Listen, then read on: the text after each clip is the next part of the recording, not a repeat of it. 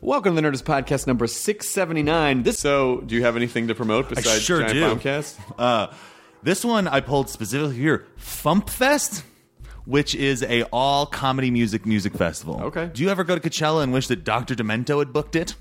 You fucking know I do. Uh, it you is- know I want to see Barnes and Barnes, or Jonathan Coulton, or Paul and Storm. Uh, or- thi- this it's in uh, Wheeling, Illinois, Yeah. and it, it's literally three days of of endless. All comedy music. They have comedy dance parties where there's dance music, comedy stuff, which in my mind is just like the woo pinwheel sound with drum beats over it. They're coming to take me away. and then uh, uh, they have they have like uh, uh, improv thing where people start throwing subjects. Somebody just does an ongoing song incorporating stuff as people do it out. The Arrogant Worms are headlining this year, but they have a ton of people who have been from the Dr. Demento show all through it. is Bill Frenzer going to be there? Uh, I can only hope. Do you know Bill Frenzer did uh, Dead Puppies and King Oh, the Clown? Is he alive? Yeah, he's still alive. I saw him. At, I saw him at the Tomorrow Show like four or five years ago. Oh, really? Yeah. It's uh, I can only hope. Then I j- legitimately thought that guy was dead. No, Uh, he's not. so I'm I'm like super like glad. the- like This is- so many puppies he sang about. That's, that's sort of my thought. Is I imagine that the puppy syndicate got to him. No. but uh, June fifth through seventh. okay. We're starting a, co- a comedy music band called the Puppy, Puppy Syndicate. I see. In my mind, it was a, uh men who dress as dogs and do Dream Syndicate covers. no, you're making it way more complicated than it needs to be. You put five fucking puppies up on a stage, and then you, it's just like hear me the- out. Hear me out. We put tiny harmonica holders in front of their puppy faces. Yes. yeah. Did you see? Do you see? That'd you even just saying cutest that. thing ever. oh my god. It's like our our answer to the harmonicats. Yes. Or the acro Acrocats. There we go. Which I Lot played of- next to, and yes, the Puppy Syndicate. Uh, well, next year at Fump Fest, look for the Puppy Syndicate. Oh, that'd be amazing, Katie. Yes, uh, the most recent episode of Hound Tall with Moshe Kasher Mm-hmm. is an extra special live one from San Francisco, and it's all about the history of hip hop. And it's really cool and really interesting. If you listen to hip hop at all, I suggest you listen to this. It, it features expert Jeff Chang, who's written bu- uh, a couple books about hip hop, and comedians Natasha Leggero, W. Kamau Bell, and Kasim Bentley. Fantastic. And you can find it now. It's called Hound Tall. Great. And again, promoting our uh, San Diego Comic Con shows. Nerdist is going to be doing a bunch of stuff at Comic Con this year. If you're heading down to San Diego uh, in July, and I believe it's what is it, like the 9th, 10th, and 11th. It's somewhere somewhere around there. It's like it's the week. It's the weekend after Fourth of July. And uh, and so go to funcomfortabletour.com to get tickets for my stand up show and live Nerdist podcast. This episode is Dexter Holland, uh, who is from the band The Offspring, who.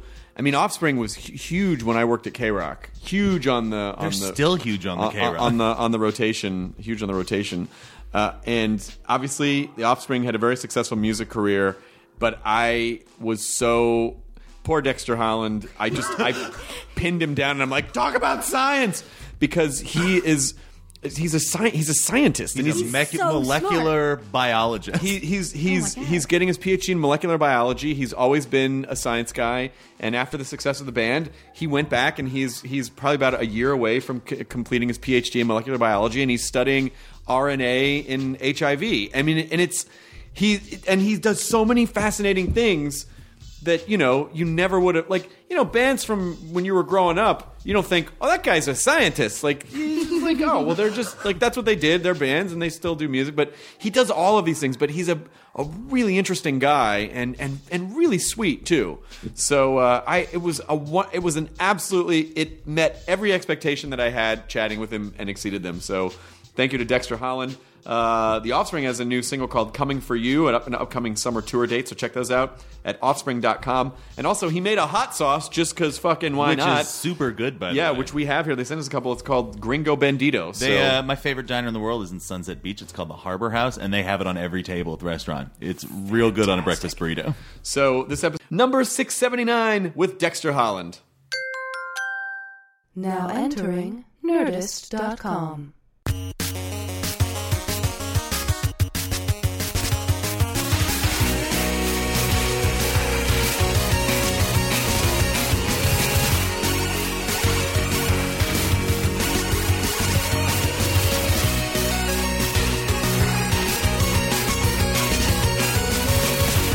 We were almost undone by a cable that was barely plugged in. I apologize. Nice. But you're here. It all worked out. It was great. Welcome. Little journey. It is. It is. It's nice to meet you.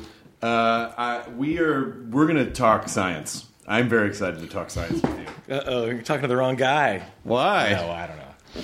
A little bit, maybe. My, uh, our guitar player is very nervous, that, or I mean, very, uh, very bummed that he's not here today. Why? Because he's a, a huge, huge fan of your show. What? Yeah. Well, uh, where where is he? You guys said he couldn't come. Did we? I, I thought the conver- I didn't know that the conversation was going to be more about like science and technology, and I didn't know. he's like, he's like, you're going on the Nerdist? I want to go. I'm like, oh yeah. Noodles could have come on the Nerdist. I, I don't know. Noodles. Where are you, Noodles? Next time, maybe next. Time. We miss no, he says to say hello. poor He's- Noodles. He's a huge fan. Ah, Noodles. Noodles, this was outside of my uh, range of knowledge. This would have been a Noodles approved podcast. Uh, I am very, very despondent that uh, we were not able to accommodate you. So please, uh, please uh, send Noodles hugs. You know what? You should uh, tell Noodles if he wants to come to like a Talking Dead or something, or at midnight or something. He's more than welcome to. Oh, he would love to. any any time. Yeah, He's found, and he'll appreciate the shout out as well. that's so. very that's very easy. Excellent. So so quick, what are you working on now? What are you working on right now? uh, uh, new songs.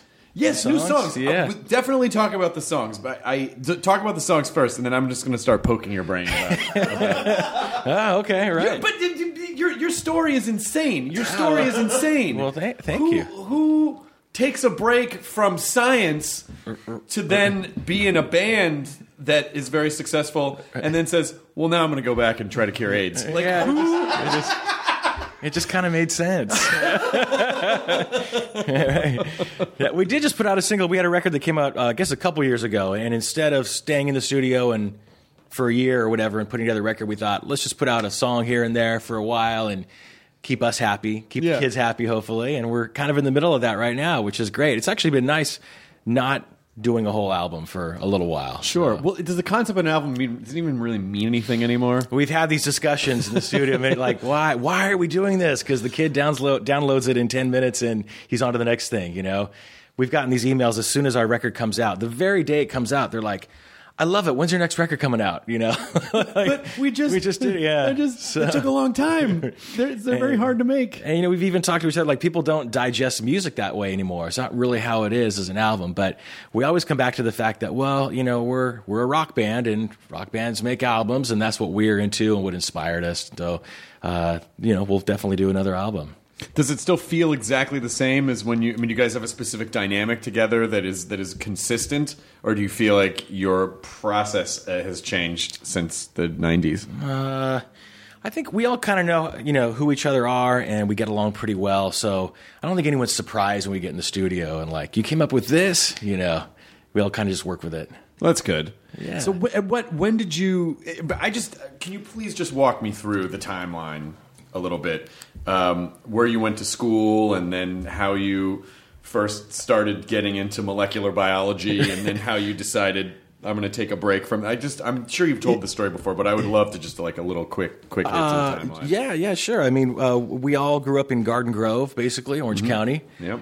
And uh, went to high school there and stuff. And um, I guess three three of the four of us all went to the same high school. And What year was this? Uh, I graduated '84. Okay. Yeah, so all around that. What was time. what was the Orange Curtain like in the early '80s? Yeah. Well, uh, you know, people when you, you look at old punk rock movies and stuff, it's supposed to be very boring and and very defined and all that stuff. And, and I think that was kind of true. When you grow up in something, you don't necessarily realize what you're growing up to. It you kind of react to it instinctively, I guess, right? So what we did is we got into punk rock. It's just what it just seemed like the thing to do. I don't know. I didn't think about why so much then, but we were into the Dead Kennedys and Social Distortion, and and uh, there were a lot of Orange County bands we really liked, like TSOL and the Adolescents, but you know the Ramones, of course, and the Sex Pistols, and we kind of shared that love, and we would would go to shows and drink beer on the weekends. So it was so it was basically because you must have been a good student. I did good in school. I, did- I came naturally. I, I don't know, you know, and that's hard. That's hard when you're a kid too, because you kind of don't want to like. It, it makes you stand out in a weird way sometimes. So you're kind of always trying to underplay it. You know, like you'd have a conversation with someone and you'd think of a big word and then you'd try to think of a smaller word so you didn't come across like you're like some kind of massage woman hater or something. Were you trying to use big words? right. Nerd alert. but is it? I mean, when when the Offspring first broke, what what did, was there that?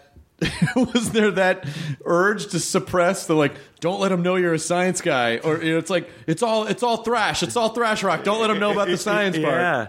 Uh, I think that just came out pretty quickly, and uh, the the press people really wanted to go with that a lot. They're like, "Oh, we got to put Dexter on the cover wearing a lab coat," and like they really want to take it Sure. way too far. That's about as and far as they'll dig. Lab coat? Scientists have that, That's it, right? right? Yeah. So we and we really kind of wanted to stay away from that, so we kind of downplayed that for a long time. Uh, I think it would be much better to have you in uh, like a silver cowboy suit with a hat riding an mRNA strand.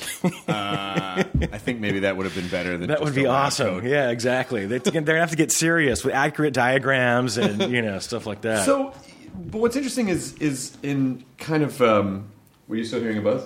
No. Okay. In writing, you know, when you're when you're writing something, I feel like a lot of times you're expressing what's in your environment, right? So how did you how do you keep? i- i- Is there is there hidden is there hidden science stuff or is there hidden nerd stuff in in the songs that Right. you know about, but you know, but is is kind of a, like uh, Easter eggy stuff? Well, sort of, I guess. I, I don't know if I really think about it that way. A- a- Actually, a lot of things that I think about or I like, I feel like, you know, I couldn't write that because no one else will relate to it. You know, like uh, uh, I like to fly, uh, but I don't really write songs about flying because I, I don't know how to connect with the average person. You know? On how to pilot their about- own jet aircraft? yeah, yeah, you know. Don't put the altimeter down to 100 feet, stuff like that. You don't want to, you just don't want to go there. But you understand if you just sang it in the Offspring cadence that people would think you're like. It, you, I mean, if you sang literally about flying a plane, people would think that it was a metaphor for something. Like, man, this is so deep. And maybe just go go with it, right? There's actually one good story about how the, the science thing did translate. And so I was in graduate school. I guess we're kind of going back and forth in Yeah. time here or whatever. But uh, I actually had to pour some petri dishes. You know what those things are, Yes. right? And what you do is you take this giant flask that looks like that. It's called an Erlenmeyer flask, I'm right? familiar, yes. Okay. And I had to pour a whole bunch of them. And so you fill it up with this stuff that's almost like jello, and you got to get it really, really super hot so it's sterilized. And I had to make so much, I had to make like 200 petri dishes. So I put these two of them next to each other in this big giant oven that sterilizes it and stuff. And once it gets done, it's super hot and it's really thick, it's really viscous, so it's not going to cool down forever. So I put it under a hood and had the, the, the fan on forever. And I touched it 20 minutes later, and it's still super hot. I can barely touch it. And I thought, these things are never going to cool down. I got to keep them separated. I was hoping that's where you were going. I was hoping that's where you were going. that, that is the, no, I was the, so hoping that's where you were going. the no, the no shit actual story of how. And it was like, wow, I like that line. I got to do something with that. God damn it. See, science can be very profitable. Yeah, can't we- that's, that's right.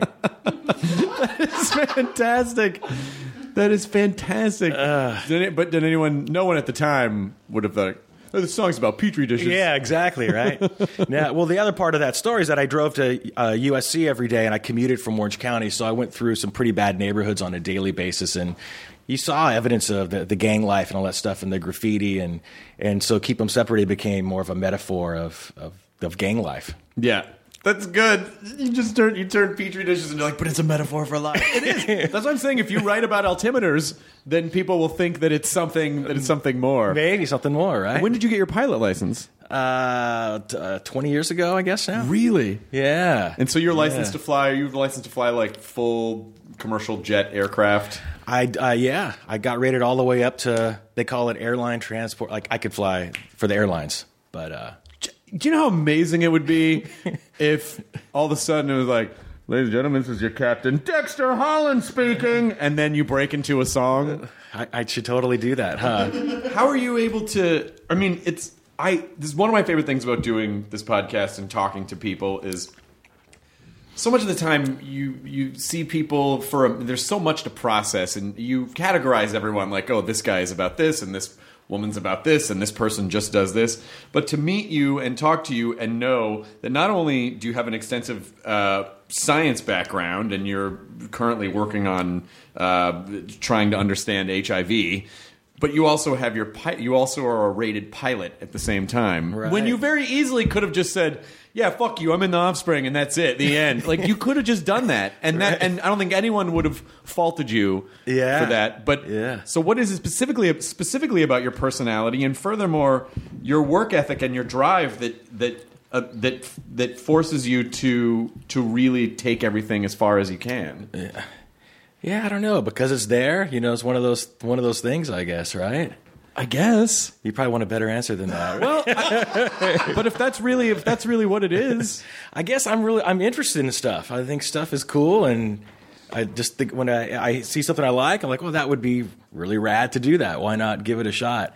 I guess maybe the the problem is I, I never know when I get into something what a bad idea it usually is because you're going to be really terrible at it for a long time, or it's going to cost a lot of money, or take all your time and stuff, and it takes a while to get over that hump. You know, Sure. The band was a good a, a good example where it took us ten years. You know, we were like super into it and really, like I said, inspired by the punk bands and started playing and couldn't get anyone to come to the shows and didn't realize really how terrible we were as a band. We were not good at all for a really long time. We didn't we didn't have, take lessons. We didn't own instruments when we started the band. We we liter- literally said, "Let's start a band." And like, okay, what do you want to play? You know, and shows our instruments on the spot. oh wow So that made the curve a little longer. right? That is a very fierce learning curve. like we have to not just Yeah. learn the music business, but learn actually how to play instruments. yeah At Yeah. the same time. So when, at what point did you did it go? Because it, with anything, with anything that's a craft or uh, or something that starts out as fun or a hobby, at, at a certain point,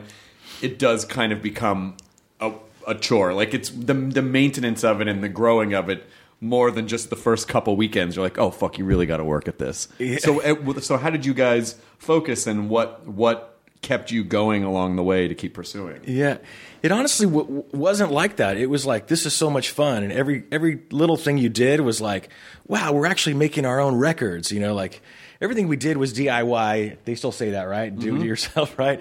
But it was out of necessity. It, it wasn't like we're so cool. We're going to do. I you know we'd love to have someone make our T-shirts, but no one was willing to do that. So you had to do all your own stuff, right? We actually we had to glue together our own record sleeves because we had them printed, but we didn't have the extra nickel to per sleeve to get it glued. Oh my god! So we were doing it, but it wasn't like it was a bummer. It's like let's get a couple cases of beer and go to the bass player's house, and we'll we'll just do it on Saturday or whatever. So Ah, it was youth. fun. I know, right? I'll be like, I don't know if I can fucking glue records. yeah, pay someone to do that. yeah, and then we started playing in Berkeley, and that was really fun. That's where we first got a following and stuff. But it was it really took a long time, and it was it was just something we like to do, though. Do you um, do you do you appreciate the fact that you had to build this in a pre social media era? I mean, now not not that social media is easy to figure out, but at least there is a the potential for reach and a megaphone. But you know, at that time, which I assume is probably the mid to late '80s, it, it- you're you're really it's really just word of mouth at that point, right? Word of mouth, and cassettes. yes. I think we did realize even back then that you're going to reach a lot more people with your little CD or your cassette than you ever are with a live show or, or by talking to somebody and stuff. So it was important for us to record stuff and get it out from the very beginning. How are you getting it out though? Yeah, we send to fanzines. Oh, really? yeah, you could buy cassettes at Radio Shack. They're like 12 pack cassettes. Mm-hmm. I remember. Yeah. So you could buy those for like a buck a piece, I think. You know, 10 bucks for 10 or something. And then you dub them on your cassette player at home. Yeah. and Slap on the label and send it out. It's kind of funny that, that philosophically, that hasn't really changed much. That people still, uh, and it almost seems like the the sloppier something is, the more homespun it is, the more authentic it is for people. Because it's not, you know, if something's really shiny and polished, then people are automatically suspicious. But like, that's a comp- that's a corporation. You're trying to sell me Yeah. a thing. Yeah, Particularly if you're doing like if you're doing like thrash, if it's super packaged and super slick. So I wonder when you guys did start to make it, did that affect your your uh, your initial core group of fans who were like, "Fuck, you guys sold out because your album looks like someone printed it." Yeah, well, for sure, there's a little bit of that. I guess that I think there, there's two sides of it, right? Where there definitely, like you said, it almost makes it more meaningful if it seems flawed or imperfect, that sort of thing.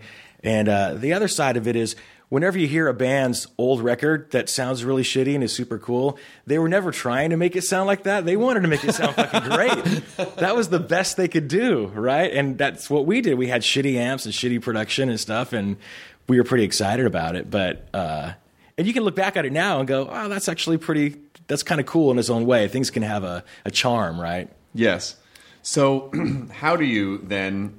Because I just I see these. Uh, maybe they're not dichotomous, but it feels like there's a dichotomy to me between um, this artistic side, which, like you just said, you have you know like embraces flaws. A lot of the best stuff comes from flaws, and it's good to embrace your flaws. Versus science, which is all about stamping out all the flaws, and it's very exact, and it has to you know the math has to check out, and the science has to be slick and perfect. Like, how do you do you see a, a disparity between those two things, or do you feel like they're just part of the half of the same whole? Yeah, I mean, they say that that music and math are very related, and a lot of people that are good at songwriting are good at math also. And I, I don't know for sure if that's true, but um, I think I do kind of see songs as as things you can almost visualize them. I guess right if it's a certain chorus part or the way a harmony fits together and stuff. So uh, I never thought about it being perfect or imperfect, but you're always trying to write like the perfect song, right? I think uh, Weezer they were talking about that, like the ideal of the perfect song. It's got to be out there somewhere, and you can never get to it, of course, but Right. it's kind of a nice idea. It has just the right structure and all that stuff. Yeah, but with science, you can't really, you can't really just go. Oh well, I'll just embrace the flaws with this. Like you really, when that happens, you got to start all over, and you have to make it work. Maybe I don't, I don't know. I think sometimes things get fudged a little bit in science, also, right? You think? uh, Well, of course. I mean, it's whenever. Uh, it, how many times something has to be peer reviewed once it gets published, and they go, you know, this just happened with like with Warp Drive a couple weeks ago, and a bunch of people said. How come you're not talking about Warp Drive? And I was like, because it hasn't been peer reviewed yet. And once they do, it's probably not going to check out. And of course, what happens? Yeah, right, You know? yeah. So it, it is it's also interesting to see social media with science because people can blurt stuff out without having and and most citizens will not take the time to thoroughly dissect and try to understand they just see things on the surface For sure. I mean, that's the internet, right? yeah yeah, kind of anti-science, the internet, I guess. in a weird way right? i mean i feel like the internet wants to embrace science and sections of it want to embrace science but i feel like as a whole the internet the entity of the internet just embraces whatever it sees on the surface in a moment and goes okay very- that, that's that's reality Very gossipy, right? So it's pseudoscience, I guess. So had you completed at what what level had you completed of your education before you and when did you decide to break off for a while and then go pursue music? Yeah, yeah. I mean, to, to not make it a long story, but the timeline is that, you know, after high school, we had just started the band. We knew it wasn't going to go anywhere, but it was fun. So, you know, uh, a couple of us went to college. I got accepted to USC and I decided to, to go for pre med. I thought I wanted to be a doctor at the time. right? That's you could you could have been.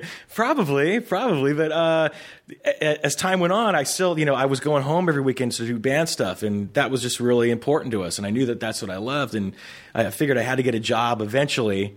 But the more real medical school came because it was getting closer and closer, the more I sort of started self sabotaging a little bit, not sending in the applications on time and stuff like that. And then, whoops, I didn't get in. Like, well, I guess I guess I'm going to do the band now, right? but I still didn't have a job or, or know what I was going to do, and I got accepted to graduate school. Now, graduate school is a great way to avoid reality in the real world.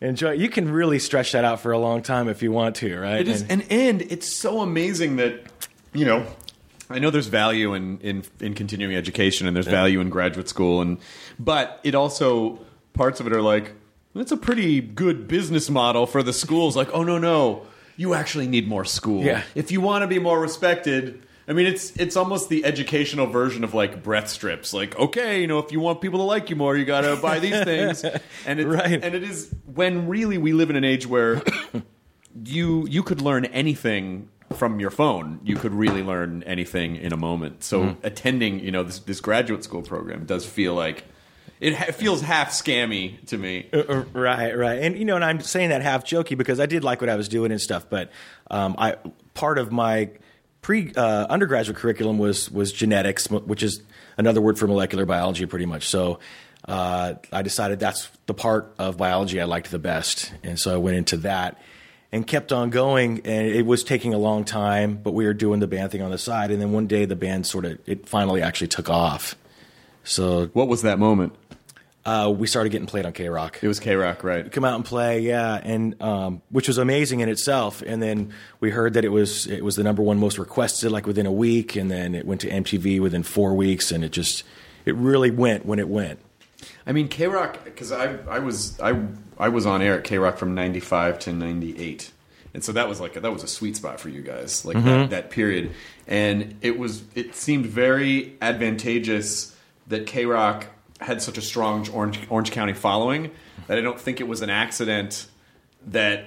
Uh, like so many Orange County bands, which were right in K Rock's backyard and right in their audience, blew up, and then you know Right. K Rock was essentially like um, K Rock was like a subreddit, and it if you got voted to the top of that subreddit, then MTV like the rest of music culture was re- was the front page, and it's like oh it got voted to the top of, of K Rock, so now it must be now it's gonna make the front page. K Rock and MTV were really connected because people that worked at K Rock, as you as you probably know, went to MTV and stuff. Yeah. So that means you probably introduced one of our songs on the radio at one point, Tons. right? Tons because Up you guys next. you guys were in heavy rotation. You guys were in very heavy rotation. So uh, and that meant that in um if I had a four hour shift, you'd get played twice. That's how that's how you knew a song was in heavy rotation. Wow. So uh, yeah, it was an interesting. y- You guys were um, kind of gl- gliding. Like I, I was there for the last sort of sputtering of grunge into the more like Orange County thrash rock, which, Yeah. which was really you know like when I was when I was there, that was really the, that was the time for it. Awesome. So it was it literally one day you're like, oh fuck, we're on K Rock. Did you know they were going to play it, or just Weatherly? Just Kevin Weatherly was the pro, his program director there. He just Yeah. picked it and threw it on. Didn't know. Didn't know. Actually, I got the call like half an hour before they played it. They said, "Hey, they had a music meeting. They played 15 songs. And they rejected them all but yours. They were going to play it. Jed's going to play it on the morning or the afternoon drive or whatever." And, Nice. and so I know. And I was I was at school. I was in the lab. You know, like I got to them find a radio. I got to turn the radio on. Yeah. That's crazy. pretty- it was pretty cool, yeah. So I mean, and we still didn't know what we were going to do or uh, how far it was going to go. And, but within about two months, it was it was going. I think the record had made the top twenty. The album made the top twenty, and it was it was time to like if you're going to do it, you got to go. You got to get on the road now and really go. So at the time, you know, our bass player didn't. He, had a job he didn't really care about. Uh, Noodles was a janitor. Uh, a great janitor, by the way but he was actually concerned. He had a he had a daughter to take care of and stuff, and uh, you know I was going to have to quit school, and you know my family was concerned about that, and of course my mom didn't understand. Like, are you sure this is a good idea? You know, why are you leaving school for a punk rock band and stuff? But uh, it all it all worked out, and luckily pretty quickly. You know, a lot of bands I think they're kind of in that that zone where you're not sure if it's really going to going to go for a while. Sure. And luckily for us, that that didn't really happen. Well, yeah. I mean, there, there were a ton of, you know, for for every offspring story, there's like a Dishwalla story. You know what I mean? Where it's like one one. Hey, I love Dishwalla. I did, too. I did too. But they had the one, you know, they had the one song that K- I mean, from the K Rock perspective, they had the one song that K Rock played all the time, and then just didn't really, you know. I mean, there was there were so many bands that I, I remember even when when when Loser came out by Beck. I was like, well, this guy's probably never going to have another thing after that. And then, of course, you know, because it was such a, so, a lot of the songs K Rock would pick almost felt like um, not they just felt like very much like songs of the moment. So if a band could have if a band could then have a second song and a third song that K Rock would play, then you knew they that, that band was probably going to be around for a while. But but a lot of times it was just it was just one song and then K Rock was just just of- the one, just- and and we got lucky that we got a second one and a, and a third one. Yeah. So Yeah. It, uh, it I, I guess that still happens now. Maybe it's just more gradual. Maybe you know. Maybe it's more like with um, the the overnight thing. The the ten year overnight thing. Though you work for ten years, then you become Uh-huh. an overnight success. But I guess I guess YouTube is really the the equivalent of that now. Of someone just all of a sudden going viral, and then but radio now. I feel like yeah, they played their song on the radio. Oh, big deal. You know. I mean, is that is that still a big deal to get played on the radio? I think it is for sure, and people talk about the social media, which is super important. But uh, I don't think the radio's not going anywhere. I, I don't think that's a big part of it, and I actually think it goes in cycles, and it's very singlesy feeling. I think to me Sure. right now, right, and that happened in what the '60s, happened in the '70s, of course, and then it became more band oriented. The '90s for sure was a lot more like that. Yeah, I just don't know if people really understand the idea of, you know, listen to an album the way that it was written, start to finish, and take the journey. Yeah. it's just sort of like I'll take this, band, I'll take this from over Right. here, and then I'll just now I have a now I have my own playlist. You don't have to, and yeah, and I'm playing you know video games the whole time. Also, Yeah, and also when your song comes up, uh, you know, like in iTunes, it's it's already telling people like, well, you should listen to this other one over here. Like it's already On to the next, directing right, you yeah. into you know to ten other directions. yeah. So I I um, I pulled this off your Wikipedia page because this is a phenomenal paragraph. As of 2013, Holland is a doctoral student the, at the Laboratory of Viral Oncology and Proteomics Research, Keck School of Medicine, where he is supervised. Uh, and then it has your supervisor's professor's name. March 2013, Holland and co-authors published a paper uh, regarding microRNA and HIV genomes titled Identification of Human MicroRNA like Sequences Embedded with the Protein Encoding Genes of the Human Immunodeficiency Virus. Uh, so, uh, it says that this describes the use of computational, computational molecular biology uh, to identify microRNA like sequences in HIV.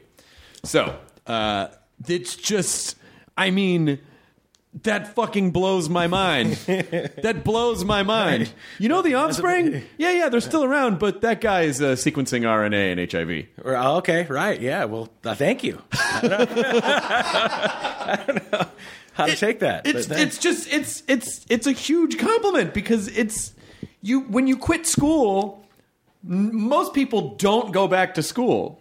There's like oh, I'll go back. So I mean, Yeah. I, I left school like in my final quarter to go work at MTV. And I, of course, I'm, I'm, at the time I told my mom like I can always go back. I'm not going to go back to finish out my philosophy degree. But you went like something about you went back and Yeah. decided that science was important to you. I didn't think I was going to actually, uh, especially because with the band thing, when it's going, it's like you know. I asked my manager, I go, "What would happen if I took a couple years off to finish school?" And he's like, "Forget it, it's over." Right. So I didn't for a long time, but then I realized I kind of could, and uh, uh, you know, when I when I dropped out, I basically dropped out of school, right, and all I had to do was write the dissertation, which is a big job, but I was that's like three course three fourths of the way there. So uh, it always kind of bugged me, and it just kind of kept on bugging me. Like ten years later, like you know, I just didn't finish that. It's kind of a shame. It'd be cool if I finished it, you know. And I think it brings about other other opportunities in in a way. You know, I don't know what they are exactly, but uh, you know, maybe Bono will come calling or something. You know, right? He's you know he's into helping out with the AIDS problem and all that. It's So- just it's amazing. Like when I think about how you could you could fly yourself from the weenie roast to then curing AIDS. Like your whole life is such an interesting is such an interesting uh, tapestry of things that you know. I, I, the reason that I'm leaning on it so heavily is because I want people to understand that what makes them interesting and what makes them unique is all the different things that they're into. And you were proving that you can do all of those things as far as you can possibly take them. It doesn't have to just be one thing. If you like music, you can take music as far as you want. And then you can also pursue science and you can also pursue flying. And, and so it's uh, you know, there must be something there must be something about what drives you or how how you how you do that other than well it just seemed fun like you obviously you seem like a chill guy but Right. but your your wikipedia page would suggest that you're not a chill guy because you're you're into a lot of stuff I guess I just want to take it as far as, as I can go. You know, for for sure. so what so so what is your what is your uh, doctoral program like now what does it involve on a daily basis and and how how does it play out Yeah, I mean, like I said before, I had done the majority of the work work, so I'd already taken the classes, and you have to take these really gnarly oral exams where all the professors try to make you feel like you don't know anything, and, Sure. and it's a grilling process, hazing basically, right? That uh, that's all kind of done, and I'm and they were USC was actually super super cool when they said you can come back even though it's been 18 years or whatever, and you can just pick up where you left off. No no remedial work, uh, just go ahead and finish. So that's been really great. And what I'm doing is mostly right now is computational, which means I can do research on the computer and write it up. And uh, I don't necessarily, I'm not reporting to the lab every morning, if you know what I mean. Right. So that way I can still do what I'm doing. I'm going on tour, and you know the band's a very big part of our life, obviously. you know, Noodles, can you keep it down? Most people are getting blown by groupies, and you're sequencing RNA. Please, I'm, I'm sequencing RNA. That's right. Cover the beer bong already. I'm trying. I'm trying to read like Napoleon Dynamite. You guys, I'm trying to read my biology. Keep it down on the bus back here. I'm trying to understand HIV better. I mean, from a scientific point of view. Uh, what, so, what, what do you? What is it specifically that you're trying to discover by sequencing the RNA? Right. Uh, well, I don't know how to detail to get it right. trying to keep it where it's BD, just just say just say whatever you think, Yeah. and people, if they get it, they get it. If they don't, fuck 'em. all right.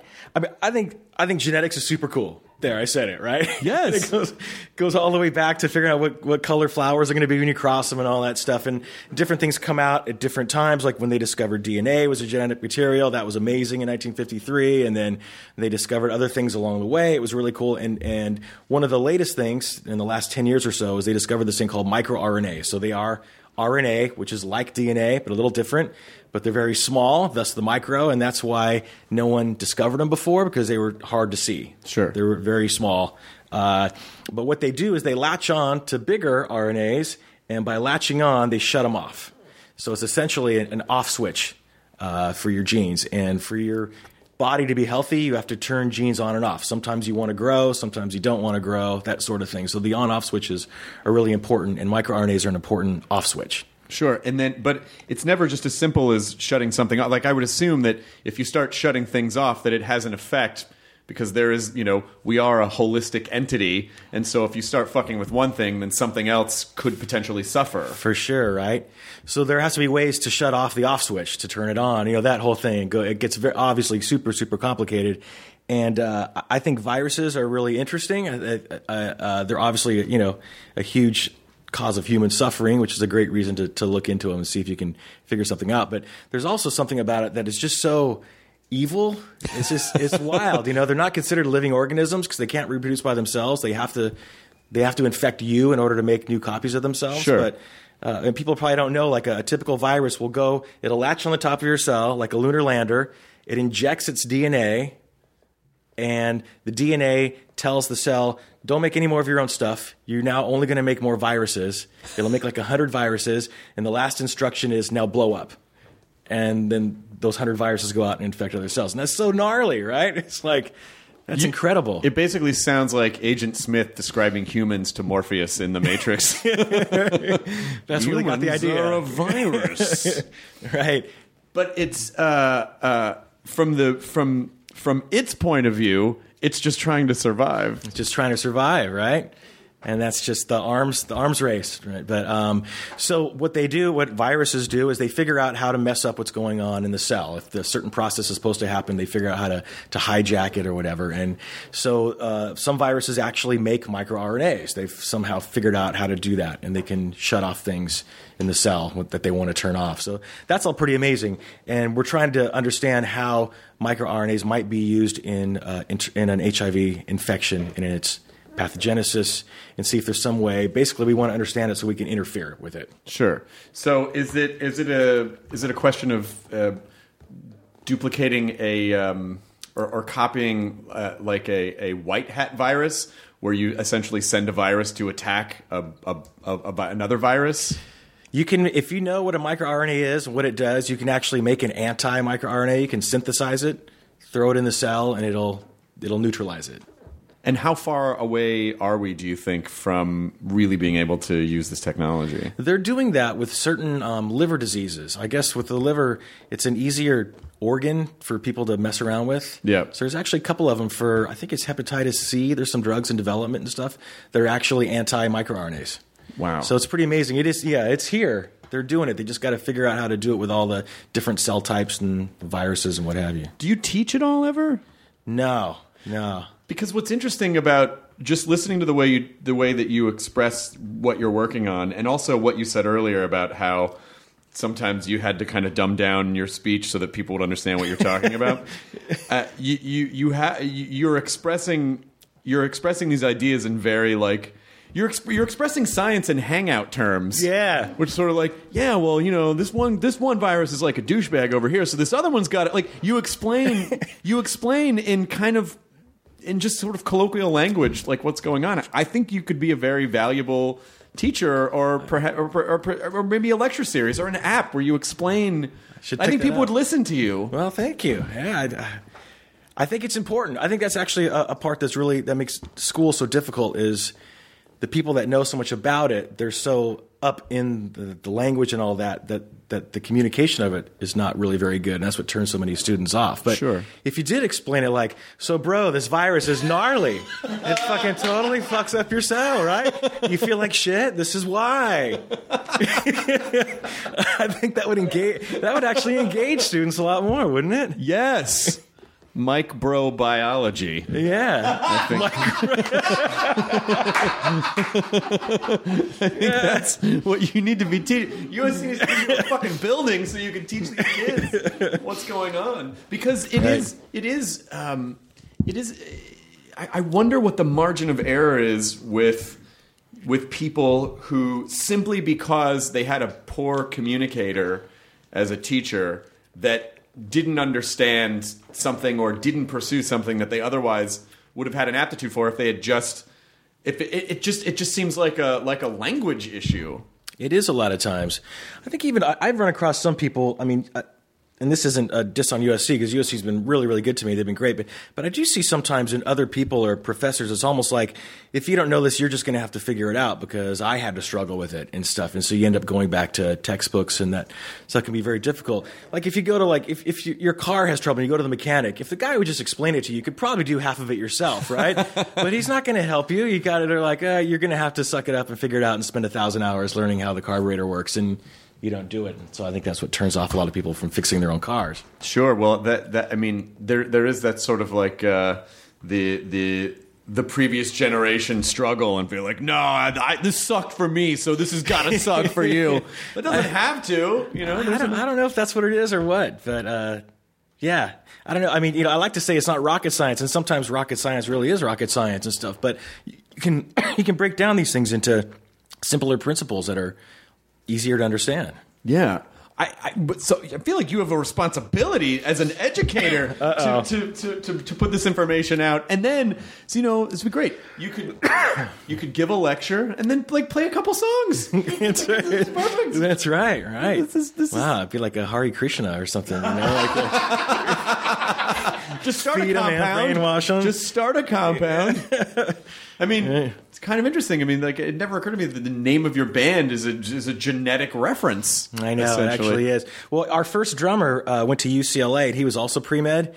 And man, he really like he had to get into medical school. Like that was it for sure. So eventually, he wasn't really showing up to practice, and it, it didn't work out. I'm still good friends with him, but he came up with the name actually. So it probably has something to do with his pre med. So when you guys broke, was he like, "Fuck, oh, man"?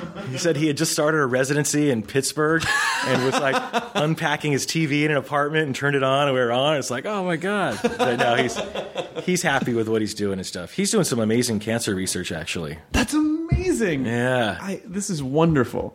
Are you uh, uh, so? What, like when you when do you complete the PhD program? It's whenever you finish. You know, I, I hope to finish in the next six to twelve months. Oh wow! Then what? I know exactly. Apparently, I have to become a teacher. You could. you could. Just as a Yeah. side gig. You know, six six months of teaching, six months of touring. Yeah. I'm really not sure where it's going to go. Um, remember, there was that uh, that really cool uh, Steve Jobs speech where he said he was into different stuff but didn't know what it was, and like he really liked computers, but he really liked calligraphy. And it was years later that it came together as the what you see is what you get, where you have your fancy fonts on the screen and stuff. And so I kind of see this like that, where I'm not sure where it's going to where it's going to take me or where it all fits in, but we'll see. But it's but it, but again, it's more about. I, I like the fact that for you the actual PhD is sort of secondary to the journey of it. which I guess is you know, I always try to convey this to people. It's like you know, goals are a, they're sort of a roadmap. It's like they- they'll they'll kind of point you in a direction, but what you become from the journey is like that's the meat. That's the most important part. For sure. For sure. And this one's been difficult in certain ways too because it's just a mountain of knowledge. So it's actually been it's been pretty tough to get through all all the material and stuff. But but it's great. We're get, I'm getting there. Is navigating the music business tougher than navigating science, or is it? Those people are assholes. Uh, I, that, you know, like I said, that journey was something that I just I loved. I loved every time. It's like, wow, you mean if I want to play your club, I just send you a cassette and then I call you ten times until you let me play. You know, like that was a different kind of learning experience. Yeah. Do you think you do you think you will always um, have music in your life, or do you think there's a certain point where you're like, ah, I, I did that? For sure, for for sure. I mean, I I, I liked biology and I like it even more now and stuff. But you know, I think when you're a kid, like the band thing is like, wow, that's a that's a big deal, and that still hasn't hasn't gone away. Yeah. Yeah, we still love you know getting out on stage and playing and stuff, and I love songwriting, of course, and making records because you're you're it's like you're creating something, you're watching it come to life, and but when you play the shows, there's that immediate reaction of the crowd and stuff, and we're very lucky. We we, we just played some shows last week, and and it was it was nuts. People just you know singing along, they know all the words and stuff, and and they're young too. I mean, they're, high school age and whatever, and they're into it. You know, you're the closest thing that uh, the world has to a Buckaroo Banzai. Did that, did that ever occur to I you? watched that movie like a year ago because I had heard references about it. I go, I gotta see. It's kind of a funny movie, right? Yeah, you know, like they, they tried. they tried. It got weird. I mean, like the movie. The movie. Is that had- funny? You didn't write it or something, right? No, no, no, no. no. it's kind of a funny. Movie. Yeah, it is. It is. It's the concept of it. You're like, If it was flawed, I- I'd write. no, no, no. It was yeah. flawed. It was definitely flawed. It was a fun movie, but you know, rock star scientist. I mean, you know, Yeah. it's the it's you might hold the key to some type of weird uh, dimensional portal. M- maybe. I'll see what I can do about that. When you uh, when you did you take a, a significant amount of time off? Like at, at a certain point, did you decide I just I can't take the music stuff anymore. I just need a break from it. I have to recharge. I have to kind of hole up for a while. Yeah, we we tend to do that after what we call like a record cycle because you know you spend a long time working on the record and then you're out playing for people you know so you can be on tour for well before you know it it's two years you know Sure. two and a half years because you've spent a year and a half making the record and a year on the road so you you have to recharge a little bit um, we've never like taken like a, a full on year long sabbatical or anything like that but um, but you have to you have to take time off. One thing that we do do is when we go on tour, we don't go for two months at a time. That just is it's just too gnarly. Mm-hmm. So we try to keep it to three weeks, and it ends up being maybe four weeks or something. Somehow it always gets a little longer, but uh, Some guys, some people really just love being on the road, though. Like they can't. They're like, yeah, I own a place, but I'm never at it. You know, like they're just on a tour bus. All The yeah, time. you I've heard like Bob Dylan did like 270 days last year or something like that. Jesus and Christ. yeah, I mean, God bless him, good for him. That's amazing. But that that's not me. I couldn't do that. Do you have kids? Yeah, How many kids do you have? uh, two. Two kids. Yeah, Are they? Uh, do they have an aptitude for either science or music that you've noticed yet? uh, music, yeah. music for sure. Do you? And as a parent, do you feel like? Because it's almost now where if you kind of force them, if you kind of force music too much, they're gonna be, "Shut up, Dad! I want to be a banker." You know, like you kind of, be, or do you just sort of step back and let them figure out their own stuff? I have a friend who decided that he wanted his kids to be cool with music. So he told them that country was really cool for a long time. Forced them, said, country's so great, so great, so that they would rebel against the country and, Yes. and listen to good music. But uh, no, I don't know. I mean, we have a 10 year old and she's actually, she's really into the band, which is, which is cool because I know that that's going to change when they hit 12 or something. There's a certain age where there's just no way you can like anything your parent does, right? course. So that day's coming, but right now it's still okay. Yeah, yeah. But when she's 16, she'll be the only kid in her class into like fusion jazz. There's like, I just nothing rock oriented for me. Right, It just right. just have to totally rebel. Yeah. It's funny you say that about country. I I love I love classic country. Okay. Hated it when I was growing up because my dad listened to it in the car all the time. Oh. And the fact that it annoyed my mom and myself, he thought it was funnier. So it was all, you know, I mean, like it was all Waylon Jennings and all like really intense country. And now, like I, I really current country music. I'm not. I'm not so much fan because it's so much pop. Mm-hmm. But I really like a good country song now. Right on. It's so true, Dexter. Country music is so true. Well, no, I mean, I can go as far as Johnny Cash, as I, you know, Waylon Jennings, Willie Nelson, for sure. No, I, Yeah. I, I get it for sure. And, and there's a, there's a real, like you were talking about, just talking to the people. I mean, that's the ultimate format for that, right? Yeah. So How does your voice hold up now with shows? Because Yeah. it's not you're you, can be a little screamy sometimes, so that's that takes a toll. it, yeah, it hurts. it actually does. My, my my throat's pretty much sore all tour, but what are you gonna do? You know, you see bands like uh, I don't. I'm trying to think of someone who sings really easy, like a Buble guy. You know, like I, I Michael's really great. He's a really super nice guy and an, an amazing singer. But it's like, fuck, why didn't I sing like that? why did I have to go out and scream at the top of my lungs? them separated. Come out and play.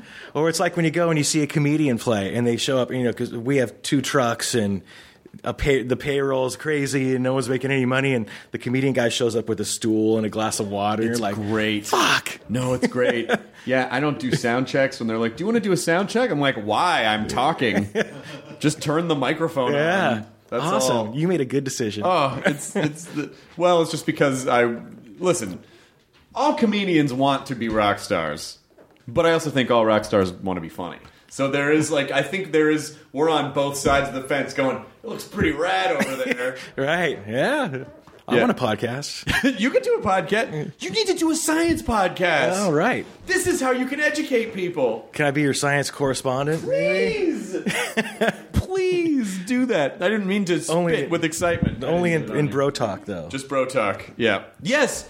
I mean, this is really. I, I, I'm not kidding.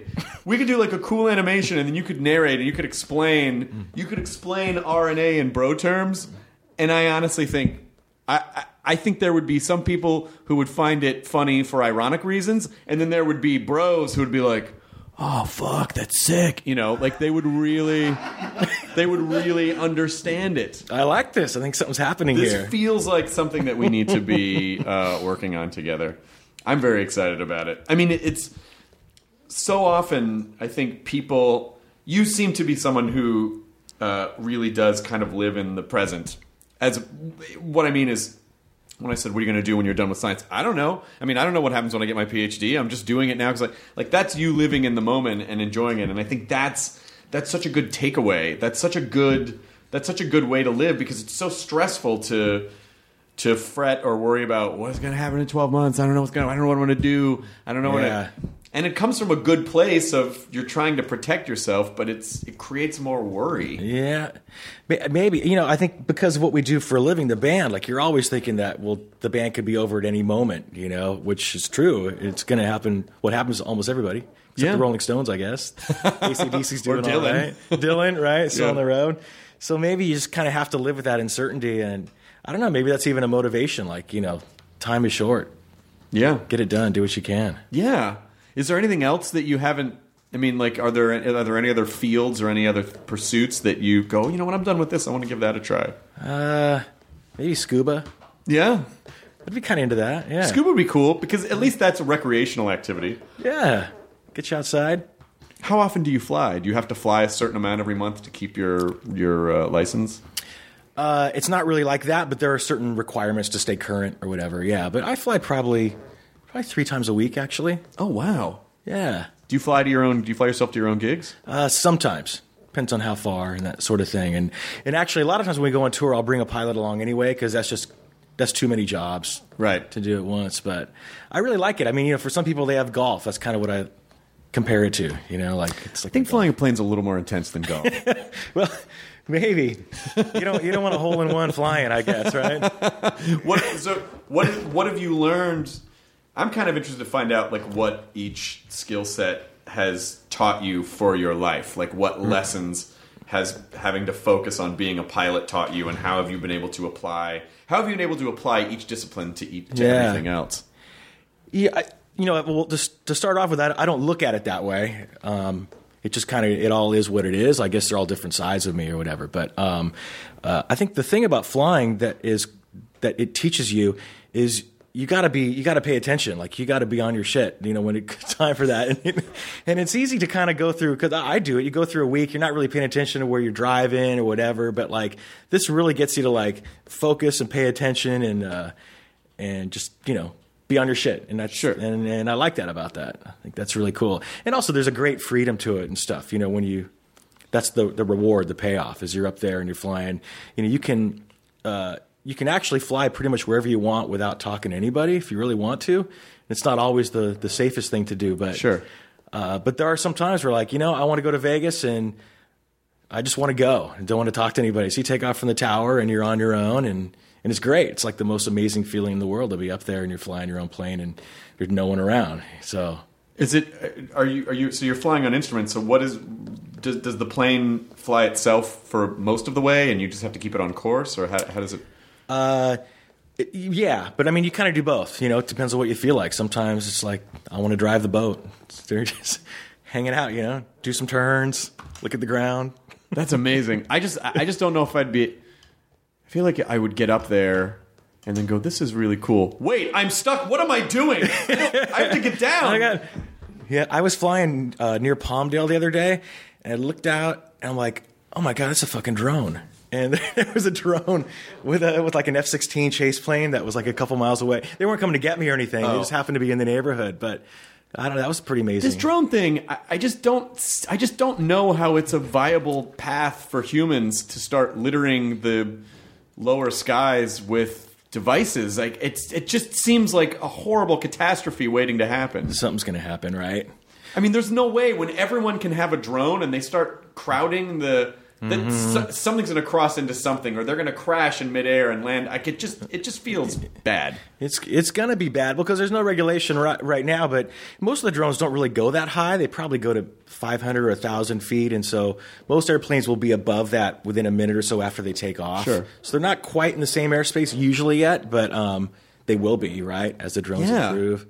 Have you heard a couple of stories where there's been drones where, like a 737 captain saw one like pass off his right wingtip at like 8,000 feet or something No. like that? Like, yeah, really close. Oh yeah, well of course because people are obviously, you know, people are obviously going to push the limits as much as they can. of course. and then something horrible is going to happen, and they're like, okay, now we have to, you know, it's sort of a, it's sort of like regulation by disaster. Uh, oh, well, I guess we need a rule for that now because that just caused a horrible thing.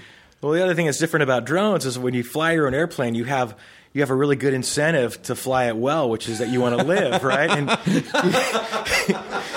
you don't necessarily you're not you're not thinking with the same sense of risk when you're Of flying course. a drone or you you know that sort of thing. Yeah, I mean, it's almost the, a drone is is one step above a video game. Like it's really Yeah. barely not a video game. Yeah.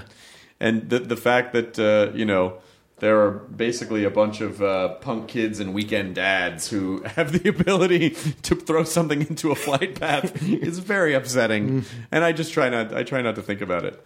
What do you think is the most uh, What do you think is the most important science thing going on right now?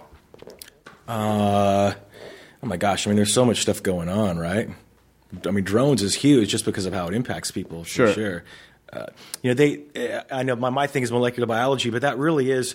It's still kind of in this phase where it's really growing very fast. Yeah. You know, if you think about it in a way like they say with physics, it's like, well, Newton figured out most of that stuff in the 1600s, and then Einstein added to it a little bit, but it, it that that goes a lot more slowly. But they're literally finding things every couple years in molecular biology. So it's in biotech is basically what I'm talking about. So Sure, because it's tied to that sort of, you know, it's tied to the kind of uh, bastardized version of Moore's law, right? So as your technology increases, then your you they will apply that and discover. I mean, does it just, you know, do do you ever does it ever bend your mind to just think like, well, now you know, now we know that there's this. Uh, now we know that there's this kind of like micro RNA, but there's there's got to be stuff under that, and there's got to be stuff under that, and it just goes that that you know that ancient Greek like it's just infinite, you know. there will be something else, right? Right. I'm sure there will be. But uh, yeah, I just think it's amazing that like they're, it's kind of like they're tinkering. Like you can take a cancer cell and you can put it under a microscope and you can do your thing to it and you can kill it. Like they actually have lots of ways of killing cancer, but they can only do it in a specific environment, like in Sure. a test tube or whatever.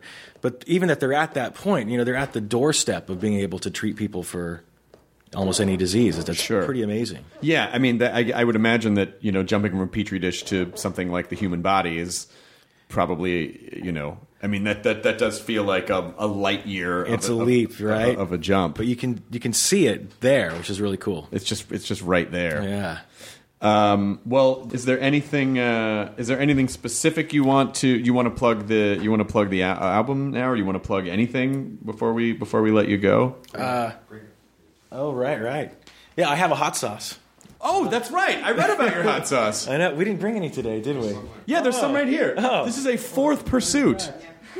Yes, that's right. I just thought it would be cool to have hot sauce. Uh, someday I see this hot sauce being like uh, uh, having some type of uh, molecular curative properties. It's like you know Right. curing disease through hot sauce. Yeah, I, I don't mix the two in the lab, right? Yeah.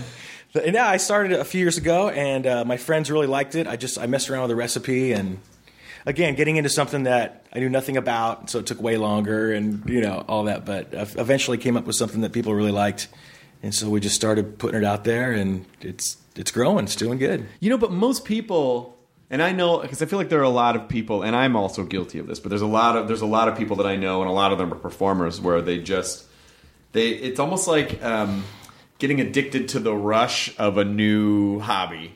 But then the second that the you know obviously the the passion's going to go out of that pretty quickly if and then you you just drop it and move on to something else. Right. But you actually follow through on this shit. You actually you look. I like hot sauce. I don't know anything about it. Now I'm just going to make hot I'm sauce. gonna make it, yeah, and see what happens. I guess. Are people buying it? Where is it? Where is it available? yeah. Uh, we're in most supermarkets in the country. All of them, maybe half. You have the Something- best fucking life. And then and then Amazon, of course. If you can't find it in your local market, it's in Amazon. Uh, we have some over. Yeah, where where they they brought you guys, these guys had sent some over.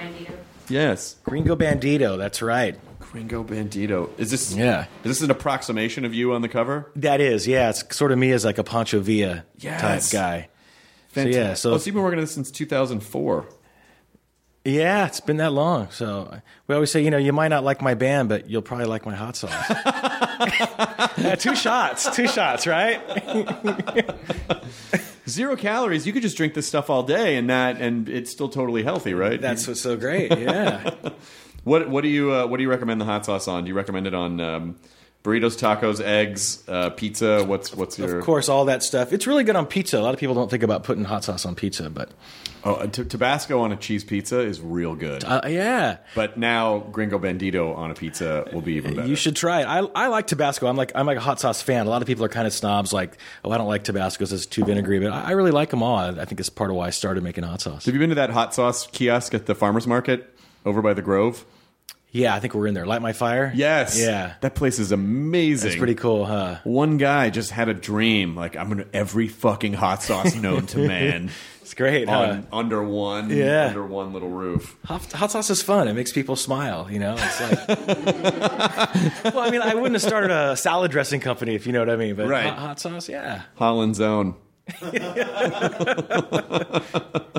well, it's been an absolute pleasure talking to you. Well, and- likewise. And, I- and I really, I am, you know, I, I, I might seem a little uh, excitable, but I just when I meet someone that has that many, dim- I mean, everyone is multidimensional, but it's just most people don't explore all of those to the fullest extent. It's just like they tinker a little bit. But I really do think that that's kind of, you know, that life is a bunch of separate little journeys that start to tie together in ways that you don't realize. Like it's not crazy that in your in your pursuit of hot sauce, it could uncover something about one of the other things that you're working on and then make a connection. Like that's how you that's where creativity and genius comes in is is is that sort of interdisciplinary um, uh, study and, and and so it just I think it, I think it's really cool. Right on. Awesome. Thank you. I mean, yeah, there's a lot out there, right? The the world is your oyster.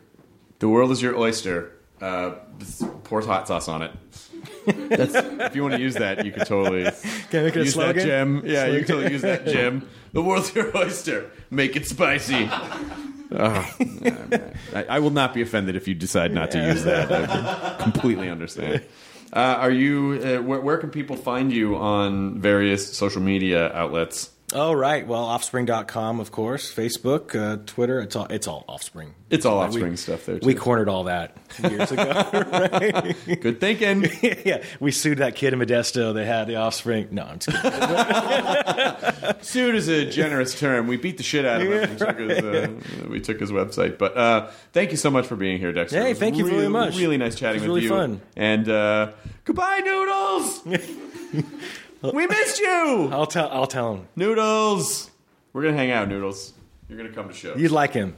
Na- um, now, normally we say at the end of the podcast, enjoy your burrito. Now we can say, uh, pour some gringo bandito on that motherfucker and enjoy Nice. your spicy burrito. Nice. The end. Oh, that was so great. Now leaving Nerdist.com. Enjoy your burrito.